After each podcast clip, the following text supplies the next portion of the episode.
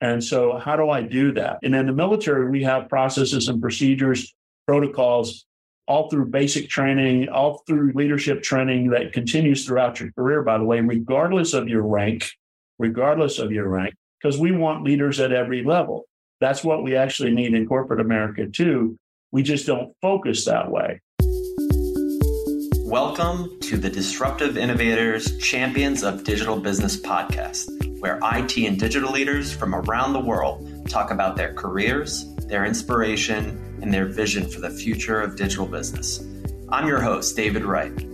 The world of digital business is evolving faster than ever, and I want this to be a place where digital business champions create a village to band together and help each other navigate the ever changing terrain.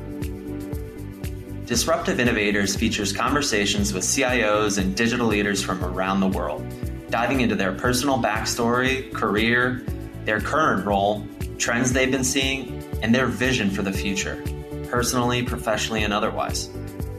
This podcast is made for people who are seeing how quickly the digital business landscape is evolving.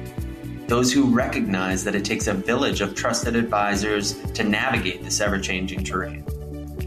People who enjoy listening to high level discussions surrounding what it means to be a leader real world examples of challenges faced, and industry specific strategies leveraged to create exceptional business outcomes.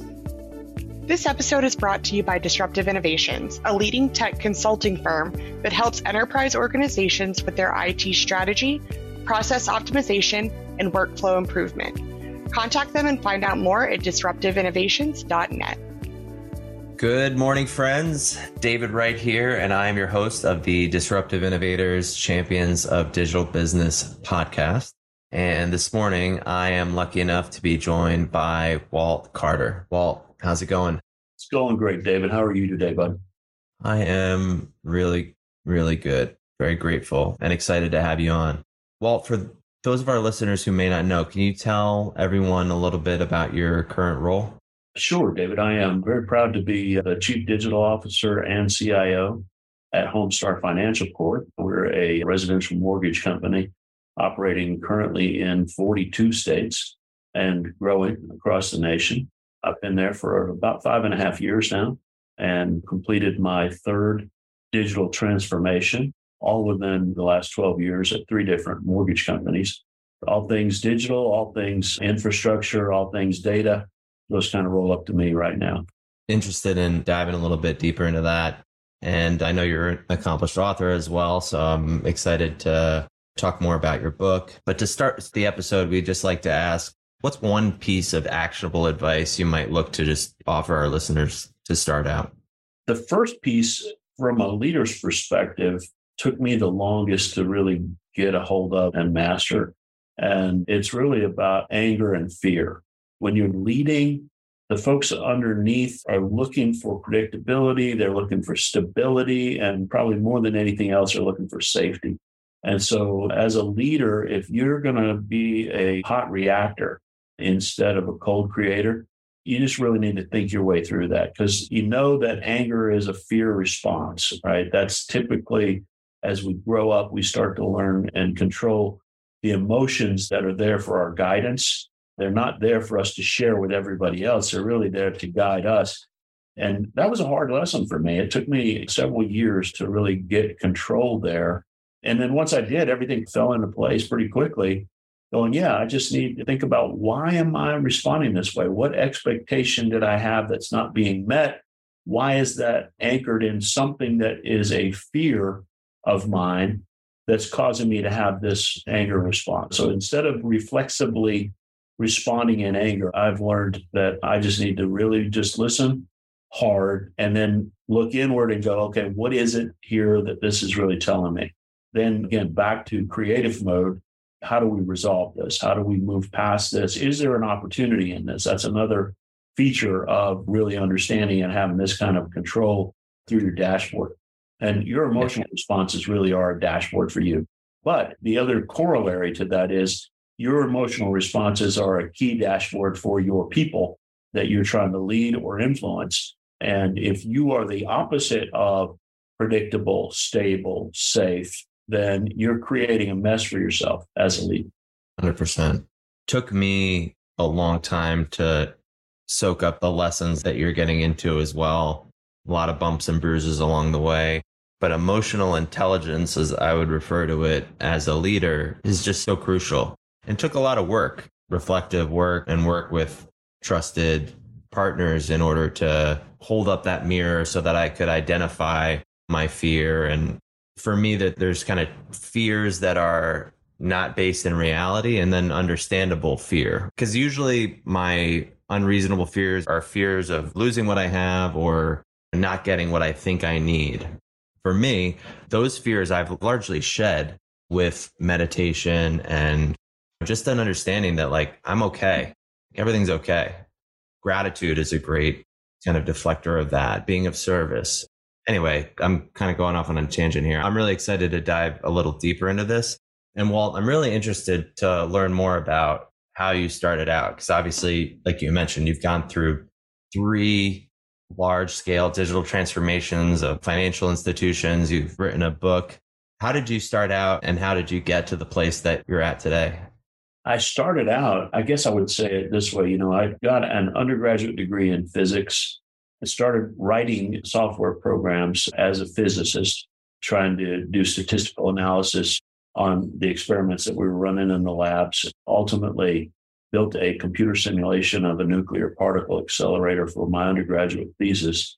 And that was a fun project. I got to go to Triangle Universities nuclear labs, hang out with a bunch of PhD candidates that were actually running experiments in the accelerator there, gathering up their empirical results, and then trying to write algorithms that would define at the subatomic level this is what Brownian motion will occur if you shoot this particle down the accelerator at this acceleration and it collides with this kind of metal foil at the end. This is what you'll expect subatomically, right? You know, it's pool ball scattering. Can you predict that at a subatomic level? So then you take that math and you go write code to try to bring that math to life so that if you input some of those variables, you get an output that replicates to a large extent what those empirical results in the lab would be. And it turned out it wasn't as simple or as lightweight as my advisors had suggested it might be. And I was more or less desperate there at the end, hoping that this thing would work so I could get a passing grade and graduate on time. So it wasn't like I'm all that in a bag of chips. I am really proud to say that when I was a freshman, I think there were about 90 of us that declared at this small college in North Carolina, Guilford College, that we were going to be physics majors. And when we graduated four years later, there were only five of us left standing. And I probably had the lowest GPA of the five, but I got out on time. And then I went to work after that, I went into the U.S. Air Force and I was basically a maintenance officer on Minuteman III ICBM. So I'm a card carrying rocket scientist that's actually worked on real rockets. Did that for a few years. And that ties back to where we started, which is when you're working on nuclear weapon systems, it changes the way you think about stress and your reactions. And that's where I first started thinking about what does it mean to really lead in a high stress environment? And there is no higher stress environment, by the way, than trying to lead a digital transformation. And again, you've got so much that is just it, inherent fear there. A lot of people going, I don't understand this. I don't know why we're doing this. I'm afraid that digital transformation means I lose my job at the end of the rainbow. I'm very afraid, like right now, everybody's scared to death of AI as a leading cause of job loss we've got 200,000 people that are going to be cut because we think we can replace them with AI. And I'm like, yeah, you guys probably need to think about the language you're using there.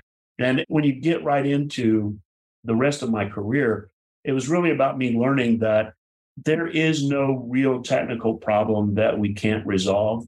If you give me enough time and enough money, we'll put a man on Mars right on the spot, right by the face there. And I've never had projects that failed because of insurmountable technical difficulties, but I've had numerous projects fail over the years because I couldn't get the executives team aligned and then keep them tuned. Those are specific language elements that I use because they're pretty descriptive of what actually happens in groups.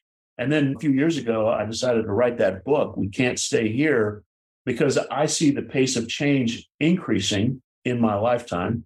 It's certainly not decreasing. You've got more people working on more cool stuff around the world right now than at any other time in our lifetime. And so change is coming. And there's stuff emerging on the shelf every day that might benefit your business or your organization or your people. And so, what are you doing to stay in front of that? If you think that you can just rest on your laurels, you'll be overcome by the actual disruptors in the marketplace. Because there are people looking at your supply chain, your value chain right now, going, I think I can disrupt that with some of this new cool stuff that's been developed in the labs. So you can't just be sitting there going, dopey dough. I hope I make it to retirement. You've got to be thinking about, okay, how do we absorb that? And then how do we as an organization of people working together fight our fear, fight our emotional responses, and get to the change that creates long term stability and growth for us. There's a lot more of an art than there is a science to that. 100% agree. It's funny that you mentioned that too, because by trade, I would refer to myself as an executive, a technologist, but nowadays I spend more time at the epicenter of technology, operations, the executive team, just as a catalyst of change management. And really that leader, I love you referred to it as the calm creator, was it? I love that because that's really what it is kind of me putting my arm around folks, making them feel heard, making sure that their viewpoints are integrated into the strategy in so much as they can be, and then pushing things along. I love what you mentioned about the keeping the executive team in tune or t- tuning the executive team. I think that's so crucial as well. Great insights. Well, along the way, what would you say was one of the most important things that you learned? And what was life like before learning it and after learning it? I had a great leader a few years back when I was doing a big project, and I wound up winning a really big award for leading that project. It was the largest commercial project that we had at that consultancy. But along the way, one of the guys that was really the big guy on the project took me aside and he said, I need to chat with you about some things that are potentially holding you back. And I'm like, really? What would that be, Doug? And he said, people see you coming and you're a big guy and it looks like you might have played football in the past and they're going, oh, it's a big dumb football player. And then they hear you speak and they're like, oh, he's not dumb. He's actually not dumb at all. I think we like this guy, right? But he said, but then he said, somehow or another, somebody gets crosswise of you, and then you flay them alive with their own words because you got this incredible memory. People really don't like that. It makes them feel uncomfortable because you're bigger, stronger, faster, and smarter than they are. And now they think you don't like them. And mm-hmm. you're going to need to really soften your approach in working with people in order to get these kind of projects done. And I'll be honest with you, I, I reacted very negatively to this criticism because I'm thinking, hey, I'm a big, nice guy. If they would just quit pissing me off, this is not me picking fights, this is them. And yet, after emulsifying, I guess, in that, I was like, I think he's got a good point. I really do need to think differently about that. That's actually the pivot point in my career, probably 25 years ago, where I started really thinking harder about the people side of the equation and less about the technology. Up to that point, I had been the guy that, you know, oh, yeah, we need to rewrite our methodology so that we maintain our certifications on it. Let's get Walt. He's a smart guy. He can figure out how to walk that tight line. Oh, we've got a real big problem with building out a test environment for every kind of code known to man for Y2K. Let's get Walt. He can do that. He's a rocket scientist. And so early, it was really about the tech, right? And 25 years on the other side of that, it's been all about the people. And then back to the tuning. You know, I grew up playing in bands and playing musical instruments. I thought everybody did when I was a kid. Wrong about that. But turned out that whenever you get a group of musicians together, the first thing you do is define a note that we can all tune to. And then you play. And as you play, you get out of tune. And so periodically you retune. And it doesn't matter whether you're playing stringed instruments or brass instruments or horns or whatever, right? You've got to stay in tune if you're going to play together and not create discordance and obnoxious sounds. And so thinking about that and applying that to people and thinking about people as tribes or squads or herds. There's a lot of different words that you can use, but ultimately, you have to understand that as soon as you introduce another person into an environment, you've changed the dynamic. And now you're in a team sports dynamic, not an individual contributor dynamic. And people respond very differently as the teams or squads build. There becomes an inherent culture, and that comes with the baggage and the mindsets and the filters that each member of that team brings to the table. And a lot of times, those cultures evolve organically, let's say, versus evolving with intentionality. And what I mean by that is by being defined and potentially driven in a particular direction by the leader. And so consequently, I started really looking hard at those kinds of things, going, okay, how do I get smarter about this team dynamic, herd dynamic? Where do I find that kind of information about how to get people aligned? Because that turns out to be way harder than you might think. That just getting aligned, getting them to that first note that we all agree on is a big deal. And then periodically coming back and going, okay, remember we all aligned on this? Remember we said that? This is what we are going to do. This is why we are doing it. And this is how we're going to know when we're done. That if you just keep those three things in mind all the way through and reinforce them continuously, that's what I mean by tuning, right? That's really the leader's job. And it feels like you're a broken record after a while. And you think, yeah, I'm sure they got it by now. I mean, we've been doing this for three months or six months, and they've heard me say this over and over again. It turns out that's not true. You need to say it continuously through the effort because people will squirrel off and go do their own thing if they're not constantly being tuned to what they had originally agreed with. The other thing that I'm still working on is how do I get this to be your idea? And there's a lot of language out there on the internet about collaboration, but I'm still a believer that we don't do that very well. Collaboration is something, it's a holy grail. Individual contributors, we can line those up, give them tasks, and knock out work. But whenever we actually need to work together to solve problems, that becomes a knot for us. The more you have a defined culture that is intentional, the better those problem solvers are at moving through the group task. That's been my finding. And the less intentional that culture is for that group of collaborative problem solvers, the more likely you are to derail at that point because they won't be able to align and tune for themselves to be able to get to the right solution. That's a big challenge. That's why I think you see so many of these digital transformations failing today, depending on who you talk to. It's 70% or 85%, I think, if you go to the Accenture guys. But bottom line is that's an abysmal success rate. And then for the 30% that do come across the line, usually it's with a re- much reduced scope from what was originally intended, much like a lot of our IT projects over the years, right? When you go back in time, you think about those big ERP implementations or CRM implementations, those were death marches. The ultimate death march to me is a data warehouse project. Oh my God, we're never going to be done. You said so much good stuff there. I'm trying to think of where to start. First thing, when you're talking about the feedback that you had gotten, I've been in similar situations and sometimes it's hard to hear that feedback, especially from someone I respect and trust. But what I've come to realize is people's perception of me is reality. It's their reality, right? So I might be living in my bubble or whatever, but if that's what I'm projecting, that's what it is, no matter what I might think it is.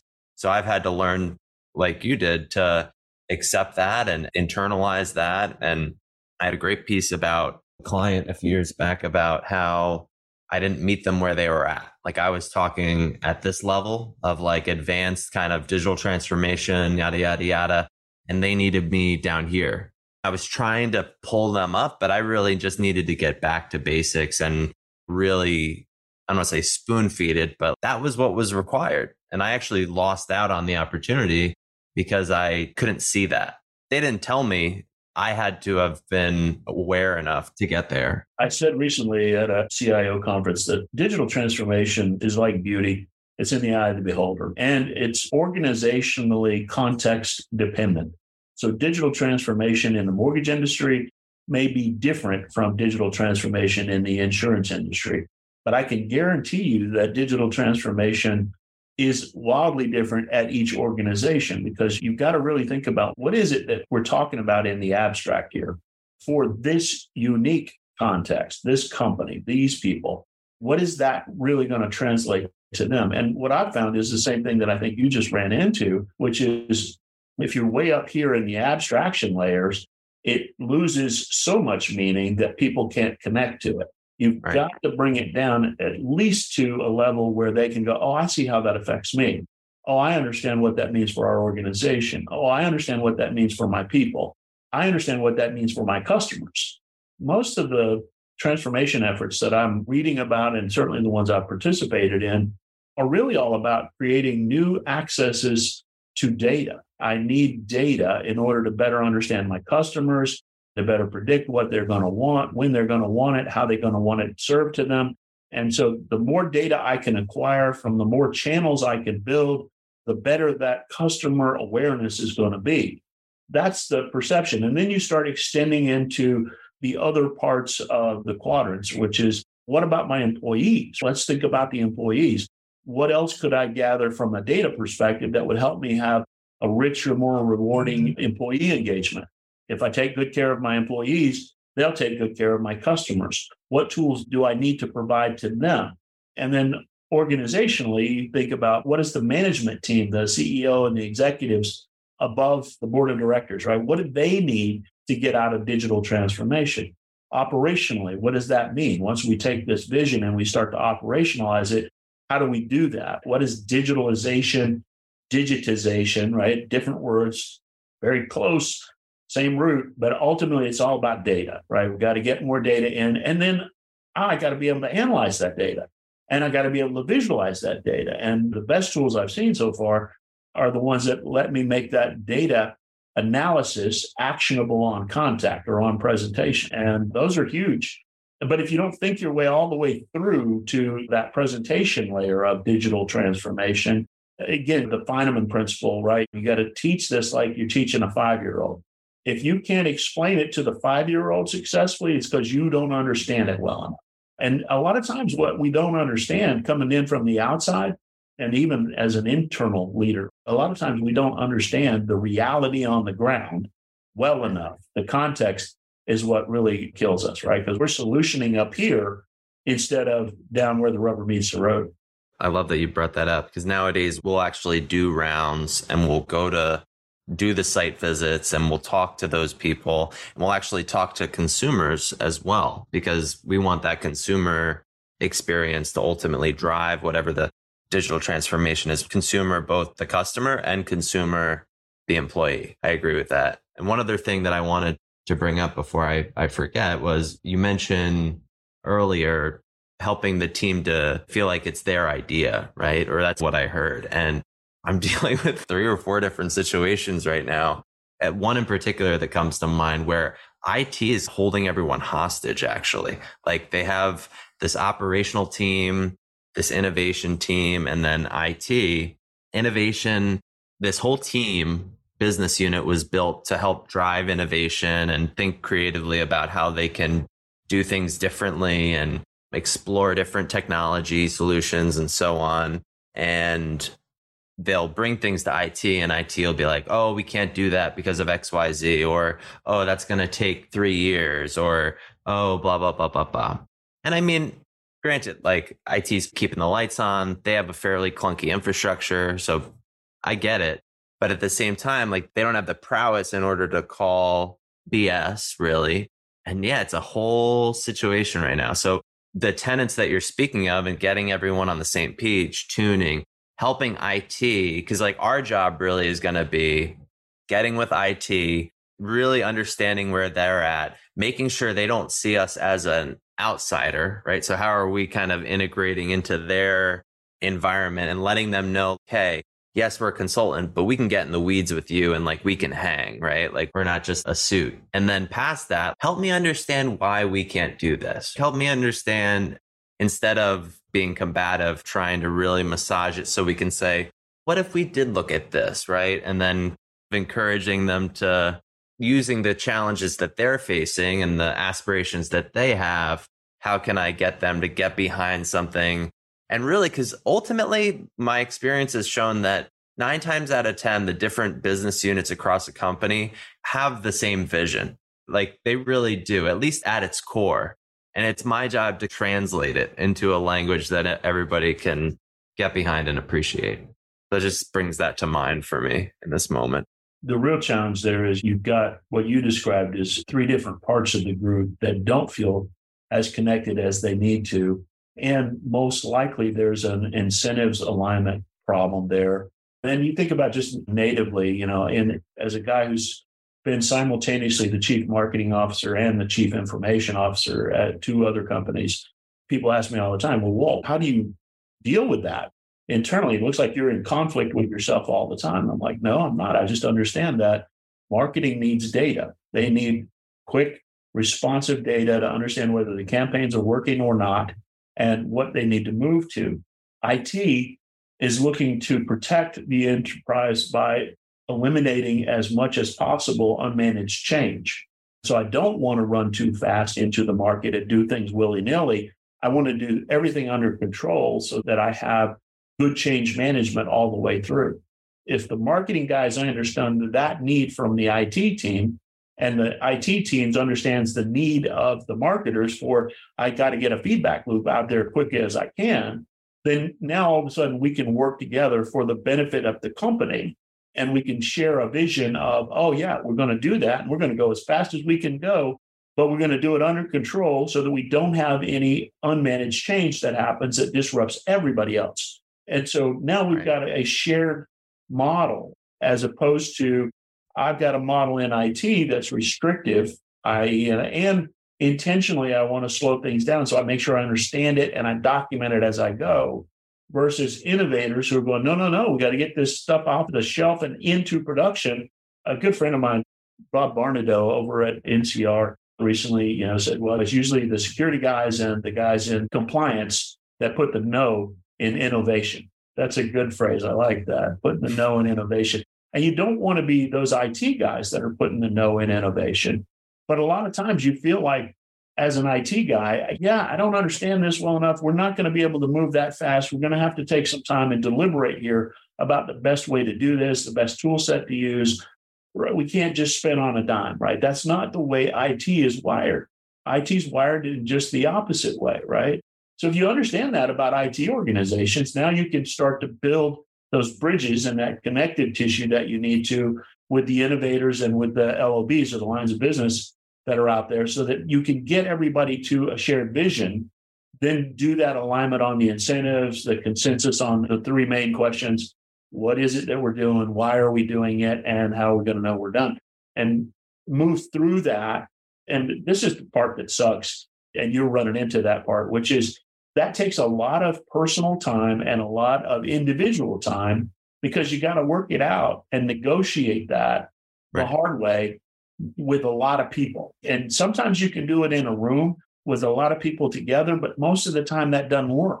So you got to have these individual conversations and you got to build that set of relationships and that consensus. And that takes time. It if does. you understand that, though, you do that early in the life cycle of the project. You build nice, tight teams with shared visions and alignment. And now you can run once you're actually into the actual game of creating. And then that's another key point, by the way. There's a great book called The Four Disciplines of Execution by Huling and McChesney and Covey that I think is one of the best because they say you, you got to make this a winnable game. And mm-hmm. you got to make sure that every player on the stakeholder teams that are contributing value to your effort, that they know it's a winnable game. It's got to be a winnable game. You got to make it a winnable game. And if you do that, you win most of the time. And I think they are right on the money with that. Well, I want to get into your current role. Before we do, I mean, you just brought up what sounds like a great book. I like to pause and ask favorite book all time or that you've read recently, perhaps in addition to the one that you just mentioned? Favorite book of all time is when it comes to the leadership stuff, it's the Leadership Challenge by Kouzes and Posner. It's an oldie, but a goodie. It basically, that was the one that unlocked the whole heart relationship. It's not a mind thing, it's a heart thing. And it's a team thing, it's not a logic thing. You're never going to rationalize your way into project success. What you're going to have to do is lead people into an inspirational mode where they can actually go the extra mile several times if necessary to get that thing all the way across the line. And if you don't understand that this is a people game, courage, heart, those kinds of things, right? Inspiration, right? That's a key word, right? If you're not capable of finding it in yourself to become an inspirational leader, don't declare yourself the leader and don't take the job. You've got to find a way to get to the hearts of your people in a way that gets them to rally to move through the stuff that sucks. And there's always right. stuff that sucks. In the military, we have a phrase for that. It's called embrace the suck. And because it's not going to do you any good to whine and bitch about it. You just got to hug it close and get through it as fast as you can. The, another, uh, as a country song says, if you're going through hell, don't stop. Keep on going. I was just thinking about the quote blocks we do for the podcast. And I'm like, I hope they pull embrace the suck. That would be an awesome one. It turns out that on digital transformation, that's really the meat of it right there. Is it there are going to be a lots of parts of this thing that suck, and you're just going to have to embrace that suck and keep moving or just to declare failure and be one of the 70 to 85% that don't make it through. But if you really get that leadership challenge, that Kouzes and Posner kind of method and message, it's not that complicated. We've been leading people in the military for years and years, and we use all kind of tools that I don't see in corporate America. We use music, we use trumpets, we use horns, we use drums, we use Jody calls, we sing to each other while we're embracing the suck. I don't know. Right. I've been told that kind of stuff. When you think about how humans work as teams and you start to deploy tools that we've known about for thousands of years, not just a few minutes, you can actually do some really cool stuff. And you can get a lot of incredible extra mile performance from your team members. But you've got to have that relationship that we talked about a few minutes ago. You got to spend the time with them to understand who they are and what they're doing. Why do they want to be on your team? Why right. do you want to have them on your team? But it's really more about, again, that's this heart of it is how do I get this to be your idea? How do I get this to be something you want to participate in and you want to run with me all the way through? How do you get through the suck on your own, let alone getting through the suck as part of a team? And I think those are the keys to the leadership stuff that I've been trying to figure out for years and still working on. But with my book a few years ago, I should write this down. I'm getting to the end of my career. Let me write it down so the other guys don't have to work so hard to figure it out. Just one example I'll share is that for years and years, everybody was talking to me about Maslow's hierarchy of human needs. And I think everybody knows about that. But if I say, but do you know about Manfred Max Neef's behavioral science approach and why he said Maslow doesn't really work in organizations? Most people that I talk to have never heard of Manfred Max Neef. He's a Chilean behavioral scientist that back in the 80s said Maslow doesn't work as soon as you introduce that other person. It's a great model for an individual, but as soon mm. as you introduce the other person, all of a sudden there's a herd dynamic or a team dynamic. And if you don't understand that, you'll never understand why when you give the homeless man at the bridge at the encampment a sandwich, he runs up the hill and gives it to another homeless person that he thinks needs a sandwich more than he does. According to Maslow's hierarchy, he can't self actualize like that. But according to Manfred Max Neef, that's what you would expect because he's part of that team or that tribe. And he's looking out for the whole, not just himself. It's where you get into this. Again, in the military, we spend a lot of time thinking about I've got to be willing to sacrifice myself for the sake of my team. I got to be willing to put my ego under the team needs, not above it. And so, how do I do that? And in the military, we have processes and procedures, protocols all through basic training, all through leadership training that continues throughout your career, by the way, regardless of your rank, regardless of your rank, because we want leaders at every level. That's what we actually need in corporate America, too. We just don't focus that way. And I think part of that's because we don't have lives on the line. I make the world safe for mortgages today, and that's important, but it's not nearly as important as, oh, I could blow up a city by mistake with this nuke different levels of stress, different levels of responsibility, but it also changes the way you think about the outcomes in your particular game. What could you lose, right, if you don't win? What is the loss going to feel like? And maybe you need to walk through that part of the suck too. Let's talk a little bit about your vision for Homestar. So you're chief digital and information officer. what is your vision based on the overall mission of the organization? Maybe what are some of the key initiatives you guys are focused on right now? Right now, we're really dealing with the meltdown of the mortgage industry over the last year and a half. Just like everybody else, we're trying to figure out how to maintain the levels of capability that we had prior to the Fed jacking the rates up so quickly. And at the same time, remaining an attractive place to recruit into as we continue to expand across the nation. And those are big challenges, not little ones, because you're essentially working without any real budget to try to, and you got to jettison costs along the way. A lot of stuff that we thought was important a year ago turns out was not as important as we thought it was. And so we threw it out. You've got a model that was built for volume kind of during the height of COVID. Everybody was doing well in the mortgage industry. And now you've gone from feast to famine the market's been more than cut in half, reduced by more than half because of those interest rate hikes, and also because there's nothing to sell out there. We've right. got record low inventories of homes to sell, and yet demand is high. Even yeah. in this environment, demand is high. So what you're seeing is this amazing marketplace that really does try a lot of people. I think you're seeing every mortgage company out there really trying to figure this thing out. And you're also seeing a lot of mergers and acquisitions. You're seeing some people just abandon the field, going, "This is too hard. I'm going to go sell insurance." We're going to see, I think, a pretty big change as a result of this market in how we approach the marketplace. When we think about it at Homestar, we think about our real end customers that we get repeat business from is our referral partners. Those are the realtors, those are the builders out there that we're working with. We want to continue to do well to provide data to them about what we're doing for their customers, the buyer. And we do an exceptional job managing those buyer relationships as they move through our pipeline.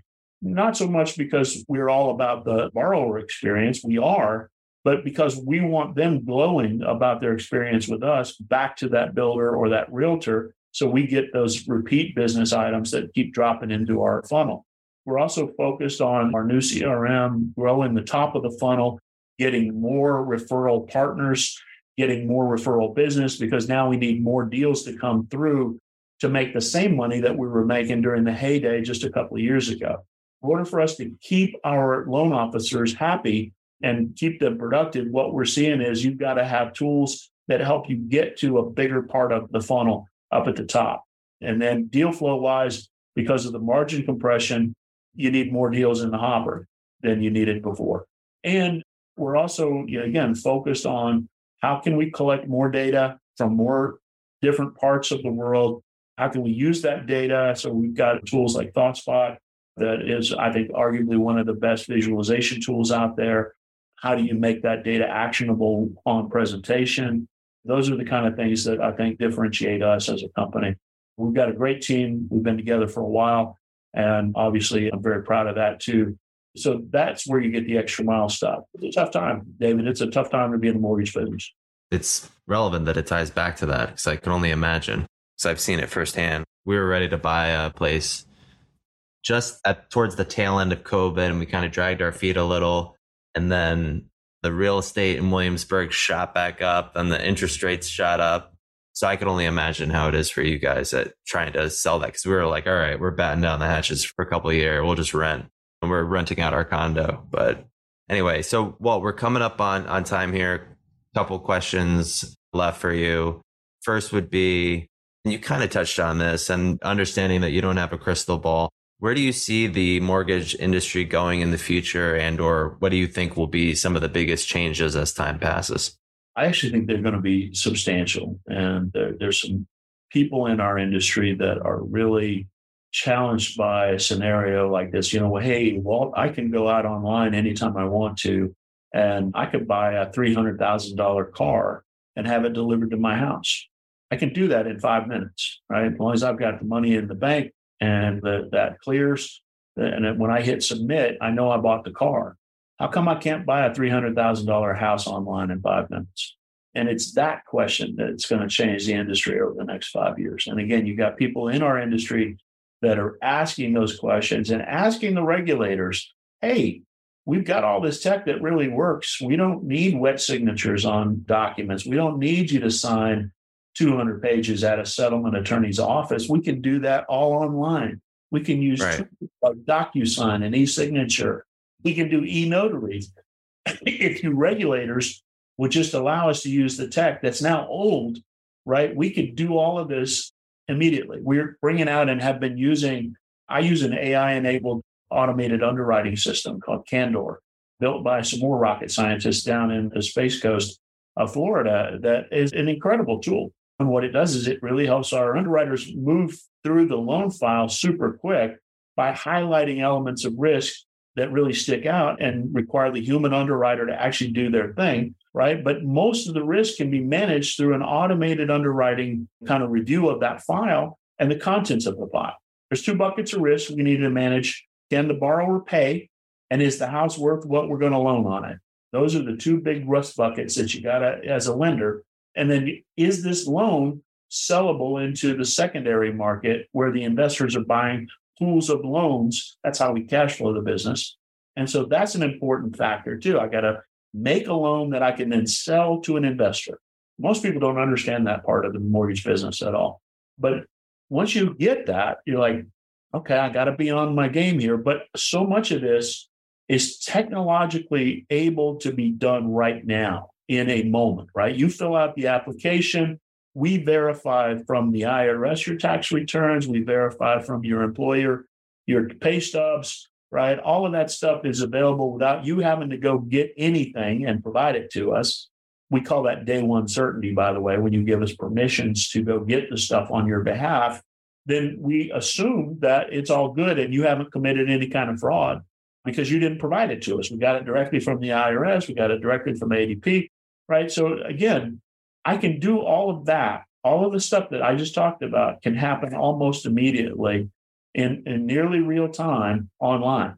So you fill out all the information, you give me access to the documents that I need to actually support the application, and all of a sudden you're pre approved for X amount of dollars. You're pre qualified, right? If you just go ahead and go through this process with us and a little bit more due diligence with extra documentation, right? You can just go like you're writing a check. We'll give you the ability to go write a check for the house that you want. And the other thing is loan programs are important because of the environment. You don't need a 20% down payment. There are 1%, 2%, 3% down programs that most people will qualify for. Veterans, you get a no down payment requirement. You get a heavy veterans funding fee, but you don't have to make a down payment. So again, the programs are important for us, just helping our borrowers understand and be educated, empowered, and get through that process is a big deal. But I see a massive disruption coming over the next five years. I see us getting to that point where you can apply and get this deal done in a matter of minutes, not days, and certainly not the average that it's taken right now, which is around 45 days from the time that you apply to the time that we close your loan. Homestar is much faster than that, by the way, but that's the average across the industry. It's about 45 days. Got it. That'll be wild. But it, you're right. I don't see any reason now that you mention it that shouldn't be able to happen. So super insightful. Well, last question. Unfortunately, we're running out of time here. Would be if you could go back five or 10 years in time, what advice would you give your younger self? I think the biggest thing is that the focus for me was not so much on patience with others back then. And I think I would have nudged myself to move more in that direction, right? People do the best they can with what they have, where they're at most of the time. If they could do better, they would do better. And I'm like your innovators that you're talking about in the previous example, right? You know, I see it, I got my hands on it, I see it so clearly. Why has everybody else got their heels dug in and why are they fighting me on this? Why can't they see that this is going to be so much better once we get to the other side? The reality is they can't see it because you didn't explain it to them well enough. You haven't painted a picture that's simple enough. You haven't got down to that five year old level yet. And it's not because they're five year olds and they need to be talked to that way. It's because in order for you to understand how to explain it well enough to them, you have to be able to win with the five year old. Those are really key insights that I wish I'd have gotten back then. But the number one thing is just to be more patient with people and not get all balled up when I run into they're just not seeing it. Huh. Okay. 100%. I could talk with you for hours, man. It's been such a pleasure having you on. Thank you so much for taking the time. Thanks for having me, David. I've enjoyed sharing with you today and learning from you. I appreciate that too. Thank you. That was a great discourse. And to our listeners, thank you for tuning in. We will catch you all next week.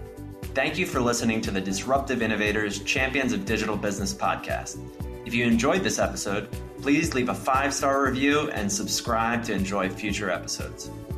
This episode is brought to you by Disruptive Innovations, a leading tech consulting firm that helps enterprise organizations with their IT strategy, process optimization, and workflow improvement. Contact them and find out more at disruptiveinnovations.net.